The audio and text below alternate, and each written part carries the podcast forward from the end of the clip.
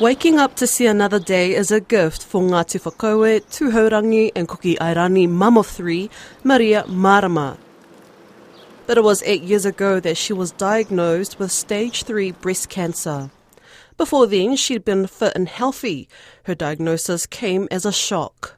Immediately, I thought, I'm going to die, and then I was angry because I'd done the right things. So I was really confused about why I'd come out with this, you know, pretty um, terrible outcome. And um, and then my doctor said that you know he'd refer me to the breast clinic because I had private medical insurance, um, and that started my journey. But I was pretty gutted. And then I also thought about I'm not going to be here for my kids, who at that stage I had a child that was um, just starting intermediate, and then I had two older ones. And I thought I'm not going to be around for my youngest daughter, and then I thought I'm not going to be here for my mokopuna. So at the age of 49, that was what was you know going through my head. So it was pretty devastating. What followed was a long journey that saw Maria undergo chemotherapy, radiation, Herceptin treatment, and reconstruction surgery.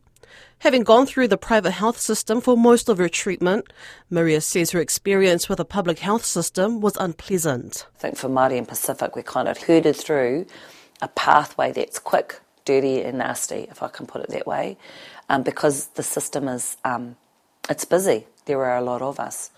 But Māori and Pacific have to make their way into the system first. So I think there's some access issues around um, mammogram and screening and how Māori women and Pacific women are um, educated around um, the need to have those done. Last year, the Breast Cancer Foundation published its first and biggest study of its national register. 30,000 patients were covered in the report with damning results for Maori and Pasifika women. Maori wahine are 33% likely to die within 10 years of being diagnosed and Pasifika 52%. While overall survival rates have improved, Maori and Pasifika women still have higher breast cancer mortality, lower breast screening rates, and are underrepresented in clinical trials research when compared to the wider population.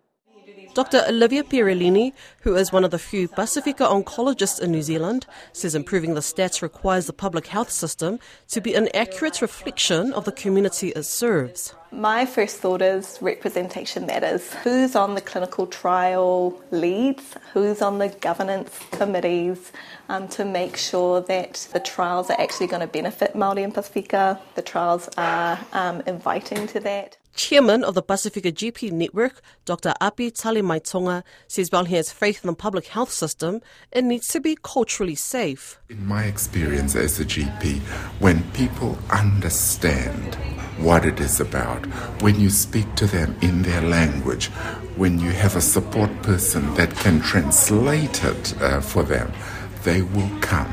Because to have a mammogram, to participate in clinical trials, they will understand how important it is for them, not just for their health, but for their family and ainga and the role that they play in that. Tomorrow, Maria will be on a panel sharing her story at a breast cancer trials Q&A event held at the Auckland Museum. So I'd like to see, as an outcome to this, more Māori and Pacific researchers researching breast cancer on our behalf so that there is a culturally uh, responsive um, system that is informed by research that's done by Māori and Pasifika. When asked how she views life now having survived breast cancer, she says she's never going to give up. No one's going to tell me that you've only got five years to live. I'm going to make sure that and do everything that I can to ensure my longevity so that I am here for my mokopuna. So and yeah, so it is about attitude, it is about your perspective on life, and that life is worth living.